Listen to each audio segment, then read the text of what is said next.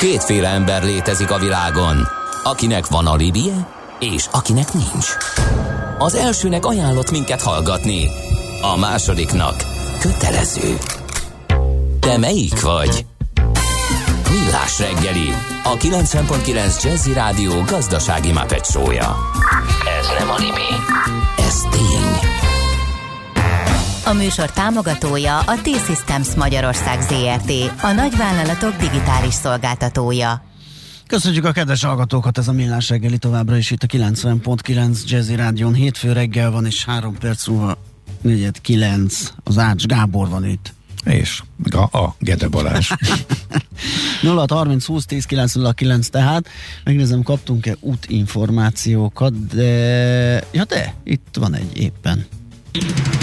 Budapest legfrissebb közlekedési hírei, itt a 90.9 jazz Rövid és velős Morci arról ír, hogy üllő teljes hosszában beállt, és ez azért lehet, mert ahogy korábban hírtattunk róla, és az útinform még mindig fenntartja ezt az információt, tehát ez ott még egy probléma, hogy az M4-es autóúton a főváros felé vezető oldalon üllő térségében baleset történt. A 27-es kilométer közelében csak egy sáv járható, több kilométeres a torlódás, a menetidő legalább fél órával megnőtt. Több mint 10 kilométeres a Vasfor Péterig ér, igen, és ahogy hétkor is elmondtuk, üllő felé sokan próbálnak kerülni. A négyes úton ezért az is beállt. A M3-ason kicsit odébb helyeződött, hogy elosztotta dugó is már inkább ugye a Városliget környékén. Lassabb a haladás, nem pedig a nullás után, ez általában így szokott lenni, és még a nulláson az M7-es M egyes irányába a Csepel-szigeten van nagyobb lassulás. Ha újabb információitok vannak, akkor szeretettel várjuk. Az adó a jövedelem újrafelosztásának egyik formája, a költségvetés bevételeinek fő forrása, a jövedelem szabályozás eszköze. Az adóztatás fő célja anyagi eszközök biztosítása közcélok megvalósításához. Nézd meg az ország adózását, és megtudod, kik lakják. Adóvilág, a millás reggeli rendhagyó gazdasági utazási magazinja, ahol az adózáson és gazdaságon keresztül mutatjuk be, milyen is egy ország vagy régió. Adóvilág, iránytű nemzetközi adóügyekhez. Na, hogy van? Káxi kümmente, káxi piste pirkó. Káxi mente Pista Pirko, de most nem készültem vele, pedig gondoltam, hogy de jó lenne. Ne Kedvenc finn zenekaromtól egy dalt. Ne nem lesz. Zseniális, hallgassa mindenki. Na hát Finnországról fogunk beszélgetni, először Gerendi Zoltánnal, a BDO Magyarország ügyvezetőjével, adótanácsadó partnerével. Szia, jó reggelt!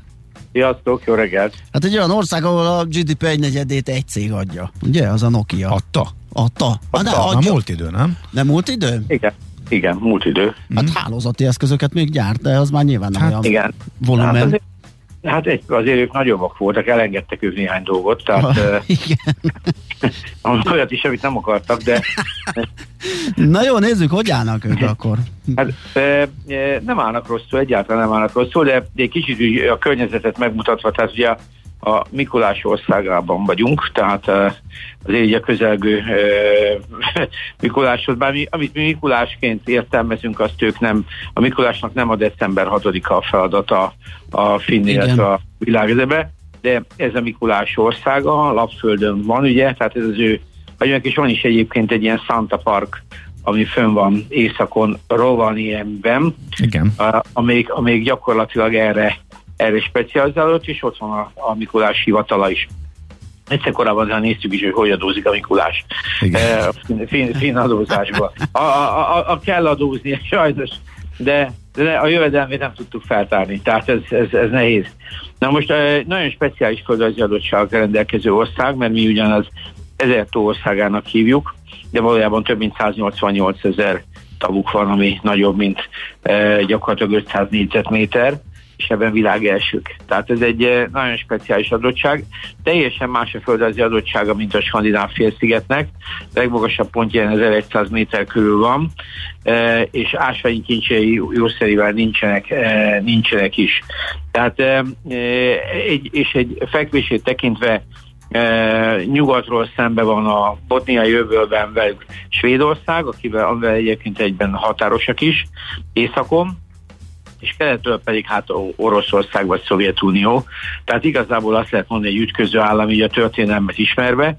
E, ennek első lépéseként olyan körülbelül egy olyan a 6-7 százados, tehát 12-től 18. századig svéd tartomány volt, tehát amíg a svéd, tehát ők nem vikingek, ezt azért nagyon fontos hozzátenni, viszont élvezték ezt a fajta viking uralmat, tehát a, a svédek tartották ezt a területet. Majd 1809-ben megfordult a kocka, akkor az oroszok vették át ezt a területet, vagy hódították meg. Rengeteg háború volt egyébként közben, tehát, és az oroszok független tartományként működtették, majd 1918-ban lesz független. Érdekes, hogy a bolsevikok kiengedték őket, tehát mindig is, ugye délről, délről a Finnövől fekszik a partja, Helsinki is, a főváros is itt fekszik, ami egyébként egy 600 es város, tehát nem egy olyan túl nagy, de ez a Szentpétervári bejáró útvonal, ami hát nyilván, ahogy láttuk itt a Kursk, meg egyéb e, e, tragédiák, ez, ez egy főkatonai útvonal az orosz haditengerészetnek. Tehát ez, a, ez, a, ez, a, ez az öbből ez egy kifejezetten problémás e, hely volt ilyen szempontból. Tehát az, hogy ők, ők autonómiát kaptak a, a bolsevikoknál ez egy nagyon-nagyon nagy dolog volt. Bőven talán az is bejátszott, hogy amikor a bolsevikok visszatértek e, e, Oroszországba, akkor Finnországon keresztül tudtak e, visszatérni 1917-ben. A második világháborúban e, a helyzet nagyjából megismétült, az oroszok ismét akkor, e, akkor elfoglalták, akkor már Stalin, e, a, erre német e, szövetséggel e, visszafordították ezt a történetet, eléggé viszontagságos volt a, a történet, még az megint megint csak eljutottak oda, hogy területeket vesztettek a oroszok javára, de a lényeg az, hogy 1955-ben ők belépnek az ENSZ-be és, és semlegességet vállalnak, majd innentől kezdve a történet egy kicsit felgyorsul, mert 77-ben elkezdenek az EU-val jobban együttműködni, majd 95-ben belépnek, és 99-től bevezetik az eurót. Na most egy tipikus ötköző állam történet, aminek egyébként az az érdekessége, hogy ezekkel a földrajzi adottságokkal alapvetően agrárország, hiszen a területének 78%-a erdő. Tehát nagyon, ez egy nagyon erős adottság faiparral, és itt majd fogjuk látni. De mégis azt, azt, azt lehet látni, hogy ebből a második világháború után, úgyhogy az oroszok nem engedték nekik, hogy elfogadják a Marshall segét, gyakorlatilag egy nagyon erős gazdaságot tudtak fölépíteni, ami egy nagyon-nagyon-nagyon komoly dolog. Tehát, és ennek egyébként egy iskola példája a Nokia, mert, mert a Nokia egy 1865-ös alapítású faipari cég, amelyik papíripari termékeket is gyártott. Igazából 67-ben olvatott be több cég, a gumiipar és így tovább, és egy kis elektronika, ami a finn hadiparhoz kellett. És aztán 1981-ben indul el az a távközlési mobilos üzletág, ami aztán később ezt a fajta nemzetközi évet, illetve hát a világkarriert befutja. És ugye jó, ez sok mindent elveszítettek, és a Nokia az egy eh, folyamatos késztadi az ilyen NBA-ken, hogy mit lehet rosszul csinálni, és uh, hát ez egy elég, úgy utólag mindenki nagyon okos, de nyilván amikor benne volt, akkor, akkor nem volt egyszerű. De a Nokia egyébként egy, egy, egy szimbólum annak a fellendülésnek, amit Finnország gyakorlatilag a második világháború után véghez tudott vinni, és ebben ilyen szempontból tényleg egyedülálló, mert, mert messze nem voltak annyi ásványi kincsei, az igazi termék, ez a faipari termék volt a világban, egyébként nagyon-nagyon talán a világ negyedik legnagyobb fa, fa exportőre. Na most a, a, a vízi, tehát az energia adottsága is nem olyan jók, mint eh, mondjuk a skandináv vízi erőműveknek, de azért energiájukban is van két atomerőmű, de e, rengeteg a megújulójuk. Ami viszont lényeges, hogy azóta a gazdaságuk nagyon erősen megindult, a leghíresebb cégeik ugye a Kone Liftes, a Sanomát, azt ismerjük, itt a, a Magyarországon Stora Enso, de a Tikulila és a festék, vegyipar. Szóval van itt minden, amit, amit, amit látunk, és egy e, ilyen szempontból szerintem Finország nagyon-nagyon jó úton halad, ami, ami jó. Egyébként ők a skandinávoktól átvették, és most ráváltunk az adórendszerre, átvették a, a skandináv gondolkodást, a magas e, szociális e, hát tehervállást, vagy ilyen szociális jutatásrendszereket, ami, ami, ami természetesen magas adórendszerrel, magas adóterheléssel jár. Ez azt jelenti, hogy ők gyakorlatilag az OECD átlag fölött vannak jóval, tehát az a 33,8 GDP arányos adóterheket nézők 42,2 mennek. Tehát uh-huh. mi 35,6. Mhm. Tehát azért az elvonás mértéke jelentős, de magasak a jövedelemadók és a társadalombiztosítási jutatások, illetve járulékok is, és, a, és az áfájuk se kevés, de ha így belemegyünk, az áfájuk az 24 százalék, a társasági adójuk az 20% az egyébként viszonylag még elviselhető lenne, viszont nincsenek helyi adóik, ez, ez kifejezetten jó. A, a, az SZIA-juk az kétszintű, van lokális, meg, meg hát az állami, és hát az állami az gyakorlatilag 35%-ig 35%-ig megy föl, bizonyos esetben egyébként felett, tehát ugyanilyen egy kulcsos, mint, mint, mint nálunk, de a progresszív az a 31,25 a mértéke, viszont, viszont a, a helyi STA, amit helyben fizetendő, az 20% és az is fix. Tehát ők azt lehet mondani, STA-ba 51-55% körül mennek, ami azért nem annyira vicces. Tehát ez egy, egy elég magas, magas adókulcs.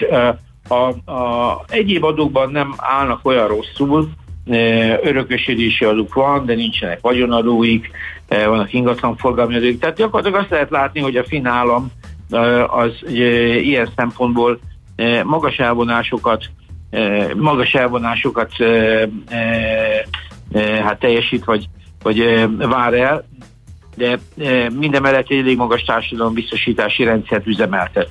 Na most ez visszatérve a fekvésére, tehát ez, ez azért ebben a helyzetben egyáltalán nem könnyű. Tehát ők azért egy átmenet a skandináv és az orosz területek között, de én úgy gondolom, és azt mondják, hogy a második világháború utáni fellendülésnek egyébként az egyik fő oka az volt, hogy Finország speciális egyezményekkel rendelkezett az, a Szovjetunióval, és így nagyon erős kereskedelmet folytattak mm. Finországon keresztül. Tehát azért úgy tűnik, hogy a 20.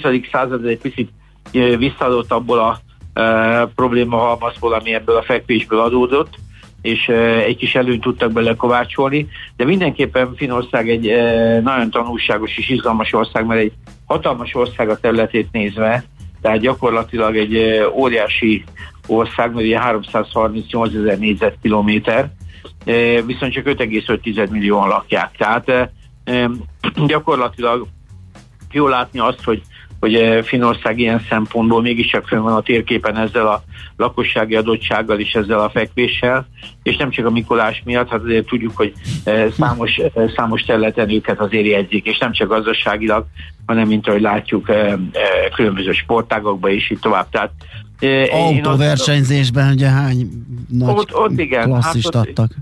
Nyilván ezen a, ezen a, ezen, ezeken az útszakaszokon nyilván meg tovább előbb-utóbb mindenki vezetni.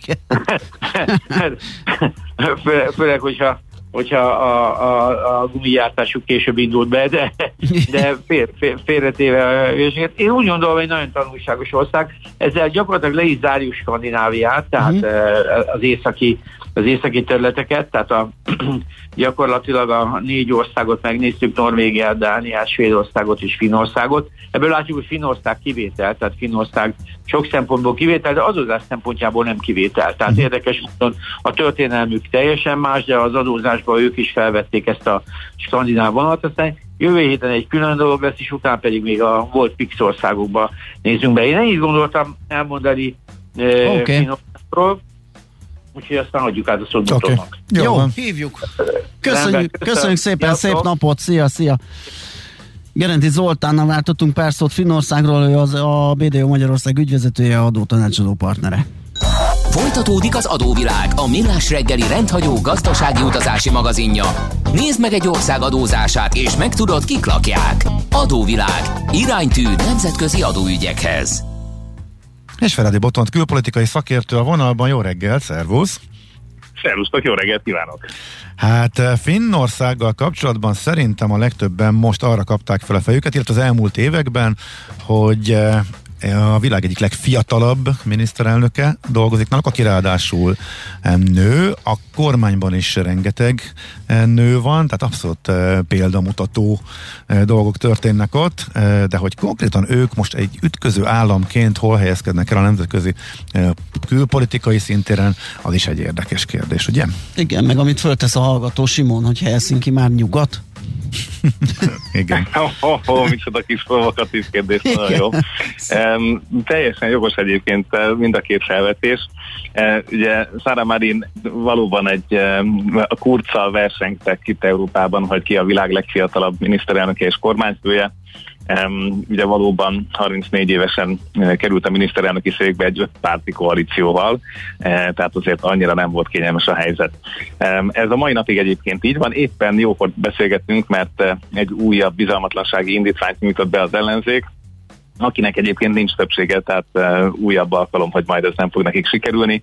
Uh, viszont az apropója az izgalmas. Uh, ugyanis most azért uh, támadják a kormányt, hogy szerintük nem védi eléggé komolyan és komolyan vehetően az ország keleti határát, tehát azt az 1300 kilométert, amit Oroszországgal együtt azen osztoznak. Ugyanis attól tart a, a finn titkosszolgálattól, a, a finn politikusok egy jó részén át a lakosság keleti része, hogy adott esetben megismétlődhet az, ami Fehér Oroszországban és Lengyelországban a határon most történik, tehát menekült áradatot zúdíthat rájuk Oroszország, vagy pedig hát azt is felidézhetik, hogy tulajdonképp ennek a típusú hibrid támadásnak az első taktikai kipróbálása az itt zajlott 2016-ban. Tehát a hallgatóknak talán az érdekes, hogy itt nem egy, nem egy elképesztő újdonságról van szó, hanem egy öt éve a finn-orosz határon kipróbálták ezt a módszert, akkor körülbelül ezer menedékkérőt nyomott át Oroszország a határon. Ugye emlékszünk, ez alig egy évvel a menekültárság után volt, tehát a finnek befogadták őket, és mostanra már megvannak az adatok, hogy körülbelül a fele ennek a csoportnak az már régóta Oroszországban letelepedett e, migráns volt, tehát akár 5-10 év Oroszországban éltek, amikor feltétlenül az orosz hatóságok némi kis ösztönzéssel rávették őket, hogy zavargassanak egy országgal arrébb rendszereket és, és keltsenek hangulatot. Úgyhogy tehát az orosz kérdés az abszolút egy napirenden lévő izgalmas. De, de olyannyira, hogy konkrétan fölmerült, hogy a teljes határon kerítést építsenek, ugye? Felmerült, felmerült, és ezt a kormány nem támogatja, ugye ez uh-huh. van a bizalmatlanság indítvány, tehát a kerítés építés a felmerült, azért ez ugye nem egy rövid szakasz, meg uh-huh. hát azért ezek nem annyira járhatóak, tehát igazából az, az merül fel érdemben, hogy ugye azok az utak, amik léteznek a két ország között, azok körül, tehát mondjuk az úttól néhány kilométerre legyen megerősített fizikai határvédelem. Uh-huh. Ezt egyébként lehet, hogy előbb-utóbb szépen csendben megcsinálják. Um, úgyhogy um, az a helyzet, hogy uh, a finn államfő aki, aki ugye tehát nem a miniszterelnök, hanem a Nínisztő nevű eh, elnök úr, aki egy idősebb eh, és 2012 óta hivatalban lévő államfő, ő azóta 12-szer találkozott Vladimir Putyinnal, és 23-szor beszélt vele telefonon. Tehát amikor azt nézzük, hogy európai országok hogy tartják a kapcsolatot a Kremlel, akkor azt kell mondani, hogy Finnország ebben élen jár, és kifejezetten támogatják és szeretik azt a szeretet, hogy ők megpróbálják az oroszokkal a kommunikációt megőrizni.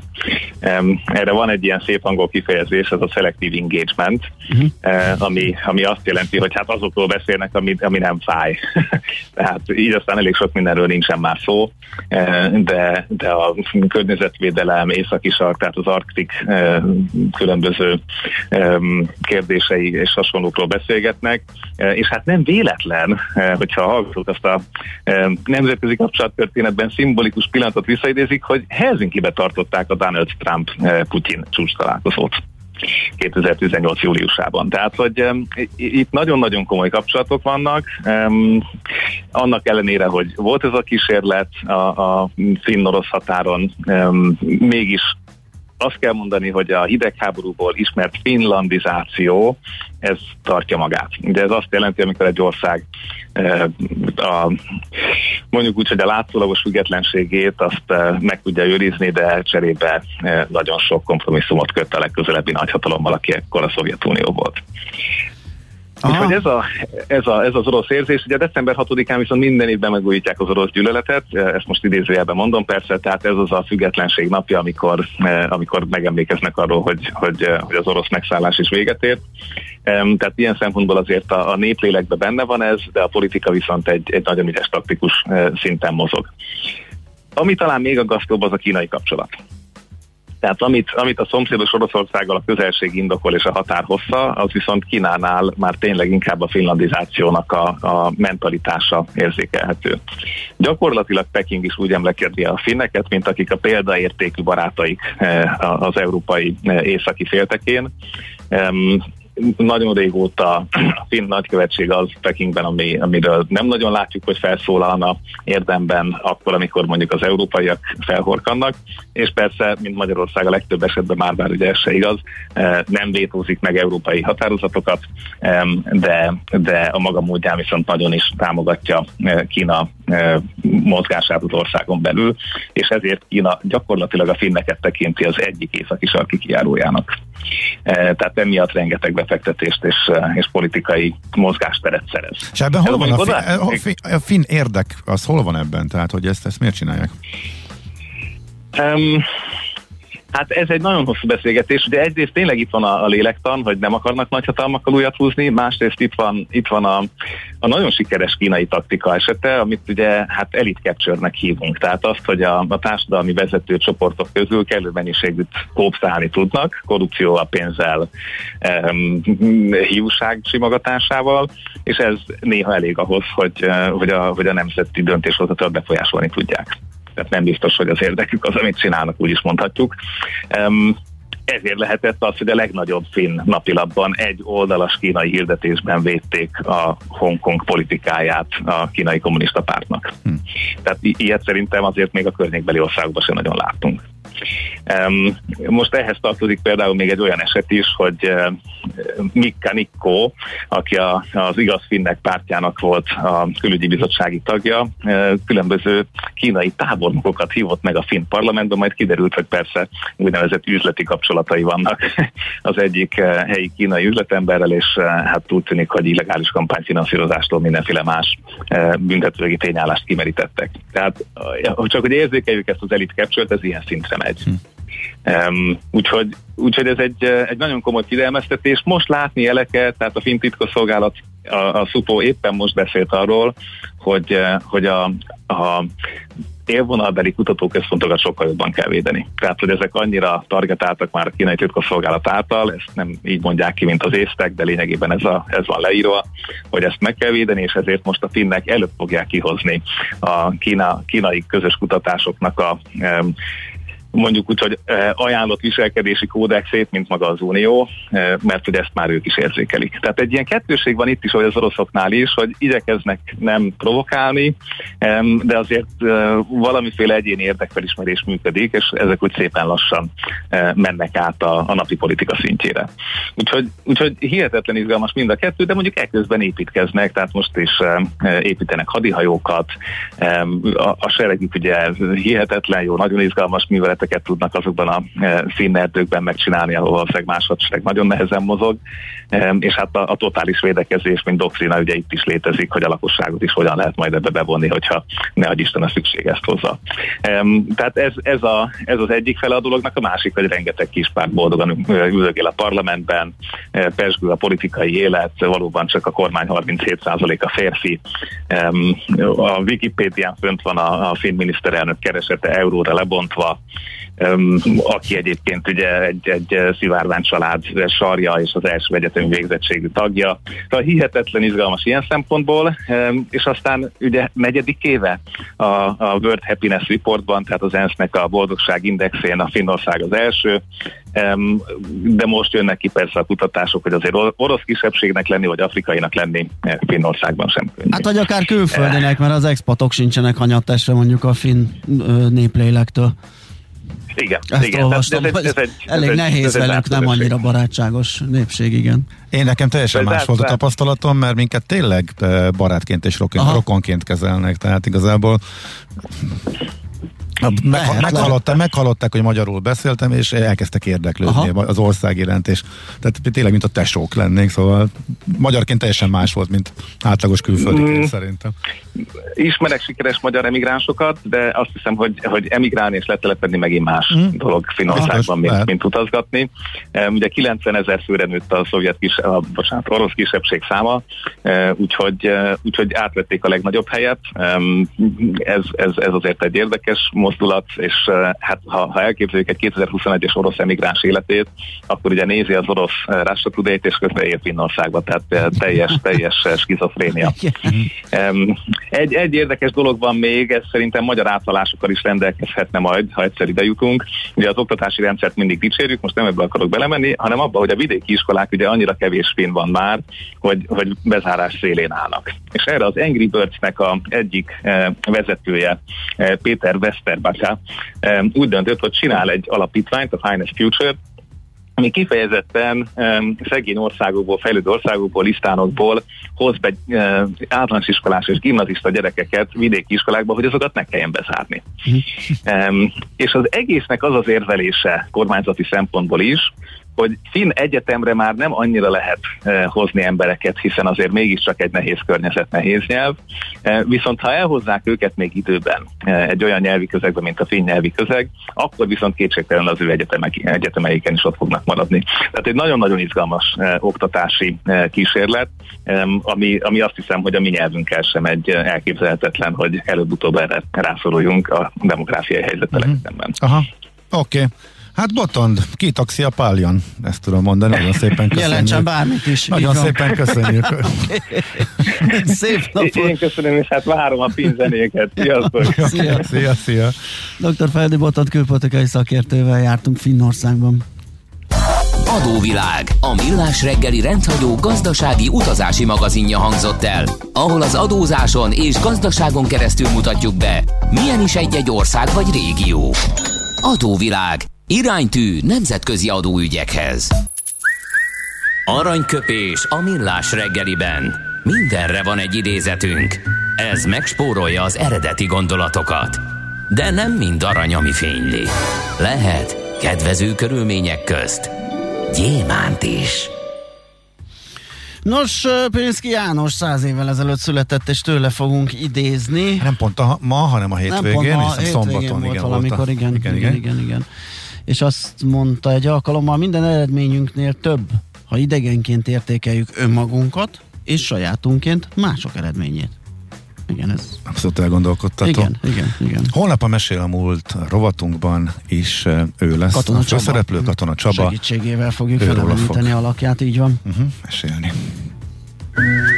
Aranyköpés hangzott el a millás reggeliben. Ne feledd, tanulni ezüst, megjegyezni arany. A szerencse fia vagy? Esetleg a szerencse lánya? Hogy kiderüljön, másra nincs szükséged, mint a helyes válaszra. Játék következik. És a helyes megfejtés beküldők között ma kisorsolunk egy két fő részére szóló borsuli ajándékjegyet, fehérbor ABC témában. Az ünnepekre is boros élményeket nyújtó bortársaság jó voltából. Mai kérdésünk a következő. Melyik borvidéken található az ördögárok? A. Tokaj, B. Villány vagy C. Eger. A helyes megfejtéseket ma délután 16 óráig várjuk a játékkukac jazzy.hu e-mail címre. Kedvezzem ma neked a szerencse! Van egy mágikus hang a parketten, amire minden színes öltönyös bróker feszülten figyel. Ha megszólal a csengő, jöhet a roham. Báj vagy szel, vétel vagy eladás. Persze minden attól függ, mi történik a csengő előtt. Before the Bell, a millás reggeli amerikai piaci rovata, hogy tudjuk, melyik gombra nyomjunk, még mielőtt a Wall Street kinyit. Részvényosztály, vigyáz, becsengettek! Hát úgy nézzük, mennyi vétel és eladási ajánlás lesz, vagy milyen arányban igen, lesznek lesz, ezek. Igen. igen, Lakatos Istvánnal beszélgetünk az Erste Befektetési ZRT USA Desk üzletkötőjével. Szia, jó reggelt! Sziasztok, jó reggelt! Hát a múlt hát héten, igen, a... igen, a múlt héten volt egy háladás, zárva tartás csütörtökön, meg egy pénteki rövidkereskedés, amikor egy pedig... Szerventés. Igen, a, igen. Az új koronavírus variáns miatti igen. para vezette a kezeket. Mi lesz ezután? Igen, hát mi is arra számítottunk, hogy egy uh, elég kis forgalmú nyugodt uh, nap lesz ugye a péntek, egy félkereskedési nap hálaadás után, de hát pont az ellenkezője történt. Kilenc hónap után ez volt a legnagyobb napi esés százalékosan a főbb indexekben. Um, esett ugye mind a három amerikai index, a dollár is esett, az olaj is esett, nagyon jelentősen 12 százalékkal bejött 70 dollár alá a VTI, és ami érdekes, hogy még az arany is esett, amit pedig ugye menekülő eszközként szoktak emlegetni és hát ez mind azért volt, mert ugye az új Covid variánst, az Omikront bejelentette a WHO pénteken, hogy sokkal veszélyesebb, mint az eddig ismert variánsok, és magasabb kockázatúak is. Ez ugye Dél-Afrikából indult ki, és um, hát szintén pénteken ugye több ország is bejelentette, hogy kimutatták náluk is a, ezt a variánst, és um, Amerika is, meg több európai ország is azonnal korlátozta ugye a beutazást a dél-afrikai régióból. Tehát a befektetők nagyon uh, megijedtek, és ez uh, kis forgalom mellett egy óriási eséshez vezetett. Azonban utána a hétvégén azért érkeztek uh, pozitívabb hírek is, Például a Dél-Afrikai Orvosok Szövetsége azt nyilatkozta a hétvégén, hogy teljesen eltérőek a tünetei ennek az új variánsnak, de sokkal enyhébbek. Igazából extrém fáradékonyság és nagyon magas pulzus az, amire panaszkodtak a fertőzöttek. Ami aggasztó az az, hogy gyorsabban terjedhet, és az újrafertőződés kockázata is magasabb viszont hát egyelőre úgy tűnik, hogy olyan nagyon halálos tünetek eddig nincsenek azoknál, akik elkapták ezt az Omikron variánst, és jó hír, hogy már a vakcinás cégek is azonnal reagáltak. Például a Moderna azt mondta, hogy amennyiben az ő jelenlegi vakcinájuk nem elég hatékony, akkor jövő év elejére kész is lehet már egy új vakcina, ami kifejezetten az Omikron variáns ellen is véd és um, kisebb vakcinagyártók, az Innovio és a Novavax, mind a kettő egyébként még um, tesztelési fázisban van a koronavírus elleni vakcinájukkal. Mind a kettő azt mondta, hogy um, elkezdenek fókuszálni egy új uh, vakcinára, vagy egy olyan vakcinára, ami már véd az új um, mutáns ellen is, és a Novavax azt mondta, hogy ők pár hét alatt el is tudnának egy ilyet készíteni, úgyhogy azutána már mehessen akár gyártásra is. Tehát um, azért úgy néz ki, hogy annyira nem kell megijedni ettől az új variánstól, mint ahogy um, pénteken látszódott ez a tőzsdén. De azért a vakcinagyártók pont a nap nagy nyertesei voltak, hatalmasat emelkedtek. Hát igen, igen, ő, ők nyilván ebből jól is tudnak kijönni.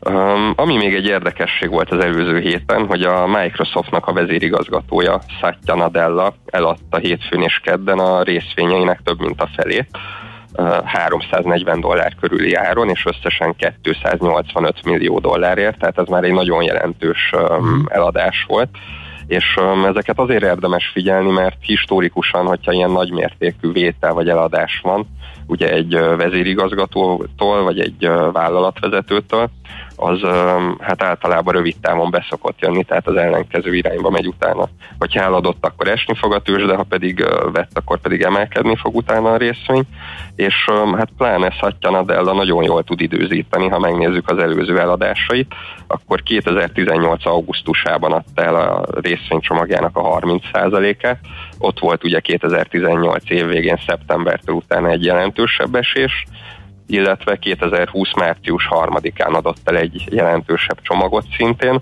tehát um, nagyon jól szokta időzíteni az eladásait, ez csak egy ilyen érdekességképp mondom, de aki hosszú távon gondolkozik, azért azt is érdemes um, átgondolni, hogy mind 2018. augusztus, mind 2020. március óta jelentősen magasabban van a Microsoftnak a részvénye, tehát um, rövid távon lehet, hogy megérte eladni, de hosszú távon pedig rosszul járt ezekkel az eladásokkal. Aki viszont rövid távon um, kereskedik, és um, gyorsan gondolkozik a piacon, ott az S&P 500-ban mindenképpen érdemes lesz figyelni a héten, hogy az 50 napos mozgó átlag az meg tudja tartani ez 4527-nél van. És most hol, um, és most hol zárt? Hát most um, 4600 fölött vagyunk már így a future alapján, 4641-nél. Uh-huh. Zárni pedig 4594-nél zártunk. Tehát az egy korábbi korrekció, az bőven alávitte néhány héttel ezelőtt, most a közelébe se esett a új variáns para miatt, tehát azért még jócskán fölötte vagyunk. Igen, Lesznek azért ezen a héten is események, amiket érdemes figyelni. Nagyon sok szoftvercég fog jelenteni, őket szerintem azért is jó figyelni, mert ők azok, akik profitálhatnak abból, hogyha tovább megmarad ez a home office-os világ. Kedden fog a Salesforce jelenteni, szerdán a CrowdStrike és a Snowflake, csütörtökön pedig a DocuSign, Szintén csütörtökön lesz majd OPEC plusz találkozó is. Nekik hát ugye az volt a tervük, hogy a, a kínálatot növeljék, az USA az ugye a stratégiai tartalékait szabadítaná föl erre, ami a szaudi-arábiaiaknak és egyéb kitermelőknek nem annyira tetszik, de hát érdekes lesz figyelni, hogy így, hogy most azért volt egy korrekció az olajnak az árában, hogy mi fog történni ezen a találkozón, illetve nagyon fontos szerintem nézni majd azt, hogy milyen számok érkeznek a Black Friday és a Cyber Monday eladásokról. Azok um, mikor jelennek meg? Hát nincsen erre fix időpont, Aha. de ugye szerintem a mai nap végén, meg holnap azért már fogunk hallani. Aha. Én már olvastam a Wedbush elemző cégtől, ők az iPhone eladásokról hoztak ki egy jelentést, egy riportot, hogy a Black Friday hétvégén több mint 10 millió darab iPhone-t adtak el, ami rekordeladás az eddigi Black Friday hétvégékhez képest. Tehát a vásárlók továbbra is erősek, és elég jó számokra számítunk erről a térről is, tehát itt pláne szerintem az online kiskereskedelmi cégeket érdemes figyelni. Uh-huh, Oké. Okay. Rendben, hát akkor van mivel foglalkozni, köszönjük szépen a kínálatot. Jó munkát, szép napot! Köszönöm nektek szia, is, szia. Lakatos Istvánnal, az Erste befektetési ZRT USA Desk üzletkötőjével beszélgettünk. Minden attól függ, mi történik a csengő előtt. Before the Bell. A millás reggeli amerikai piaci rovata hangzott el. Azt mondja, sziasztok, 1995-ben megismerkedtem Fincsere diákokkal, ma Jussi, talán, barátom, szülei, a kisfiam fogadott nagyszülei, a mi kis piku pulykánk, piku puly, pulykánknak. Piku polyka. Az mi? Kisfiú. Kisfiú, piku, piku. Igen. Na, jó, jó. De már is becézés van, tehát mi, a pieni, amúgy a kicsi, a Pico az már ennek a becézése, de a legviccesebb az, hogy a, mondtam, hogy két taxi a pályan, az ugye köszönöm szépen hivatalos, de majdnem mindent becéznek ível a végén, e, tehát Kitty. A köszi. Kitty. Simán, igen, például. Mi Magyarországon találkoztunk haverokkal egy vidéki buszvég büféjében finnekkel, azt se tudták, hogy tesók vagyunk, teljesen hülyének néztek minket, de legalábbis részegnek biztos. Igen, erre arra emlékszem, amikor az Alegerszegre jöttek hozzánk, és megfordult a vonat, és teljes pánikba estek, mert akkor még úgy volt, hogy körbejárt a mozdony, négy és fél órás Göcse Express utazással, és már ültek rajta majdnem négy órát, és azt hitték, hogy elindul visszafelé, és még, még fél órával, bő fél órával később is úgy szálltak, hogy nem voltak benne biztosak, hogy odaérkeztek, ahova akartak jönni. Jó, ez nem csak finnekkel fordult elő, de hogy ők voltak a leginkább beparázva azok közül, akik jöttek ismerősök hozzánk. Ez egy felejthetetlen. Egyébként szeret, nekem most a harmadik finnországi program tervesett be a hétvégén, mikor láttam, hogy Black Friday akció keretében nagyon olcsó lehet nevezni a Helsinki félmaratonra, és nekem már nagyon kevés város van, ahol betonon akarok futni, mert abszolút terep felé megyek, de Helsinki nekem annyira fontos az életemben. Ott éltem ott egy évet, és nagyon-nagyon szívesen járok vissza, úgyhogy ezt, ezt még így beiktatom. Plusz a télapóhoz szeretném elvinni a gyerekeket, plusz nagyon régen voltunk sok-sok éve egy ilyen igazi mökki túrán, kirándulása. A kis nyaraló, tudod, amikor senki Igen. nincsen, csak a tóparton egy nyaraló, szaunával, csónakkal, és akkor ott e, télen is nyugodtan fürdesz, evezgetsz körbe. Befagyva. Hát is, tehát igen, igen, igen. Úgyhogy majd egy um, okos utasban csinálunk egy kört, Aha. csak azért azért is, mert nagyon nehéz megcsinálni, mert hogy nincsen fapados járat, az ország maga is nagyon drága, elég sok trükkje van, hogy hogy lehet, úgyhogy majd következő hetekben lesz egy finn adásunk, ezt már tervezgetünk, még nem tudom, hogy mikor, de a következő hetekben majd, ha valakit esetleg érdekel, akkor majd azt ajánlani fogjuk. Igen, azt hiszem közben, hogy ez a Karélia, amit ugye csattintottak tőlük a második uh-huh. világháború után, és most egy önálló orosz föderációs tagköztársaság, uh-huh az is jó, tele van mindenféle természeti szépséggel, az is egy érdekes terep lehet, de hát Igen. Az, az kicsit ilyen kihívásos, expedíciós. És most elindult, elindult egy járat Lappenrántába, és nem Aha. tudjuk, hogy meddig fog működni, mert szerintem félig üresen megy. Aha. Bár a nyári menetben nincs benne, tehát örüljünk, ha telet kitart, télen kitart, úgyhogy e, előbb mondtam, hogy nincs fapados járat, tehát nem volt, meg szerintem Igen. nem is lesz. Most éppen, éppen, éppen van, Helsinki-ben nincs, arra gondoltam. Na, minden esetre, mert volt Norwegian, de megszűnt és nincs. A lényeg az, hogy majd akkor erre visszatérünk. Hát akkor Czoller Andi ide jelölt Essox kiváló mm, poénját hadd osszam meg a kedves hallgatósággal. Hogy köszön a finn lepke? Moly, moly. De egyébként tényleg ez. Tényleg. Tényleg így, az egyik vagy hely, vagy moly. Vagy moly. És mind a kettőt szeretik duplázni. Tehát té- tényleg így köszönnek, úgyhogy ha valakinek nem lett volna világos. Na, köszönjük szépen az eddigi figyelmet, de mi még itt leszünk a következő persze, órában is. Persze, Hát, hogy nem menjetek sehova, egy csomó minden jóság. Hogy a mezőgazdas... Nem tudom, mezőgazdasághoz mi köze a csoki Mikulásnak? Hát a nem kakaó tudjuk. bab, szüretnek, hát, nem tudom, ilyen mikor van alapon- szezonja, de hát nyilván egy agrártermékből indul, és lesz belőle ö, Csoki Mikulás, hogyha nem egy nyúl van átcsomagolva ö, Igen. piros szakállas öltözetbe. De kétségkívül nagy előnye, hogyha Mihálovics gazda rovatban maga a gazda nem vesz részt, hogy akkor olyan téma érkezik, amit esetleg mások is Így van, így van. tudnak prezentálni, Ö, úgyhogy ez is lesz természetesen. A Heurékában pedig a, hogyan befolyásolja a mesterséges intelligencia a jövő munkavállalóit munkacímű beszélgetésre ö, számíthattok. Kis Gergely lesz a vendégünk az Atre- Attracto ZRT vezigazgatója, mindig rendkívül sok érdekes történetet mesél nekünk, úgyhogy ezzel várunk a következő utolsó órában. Műsorunkban termék megjelenítést hallhattak.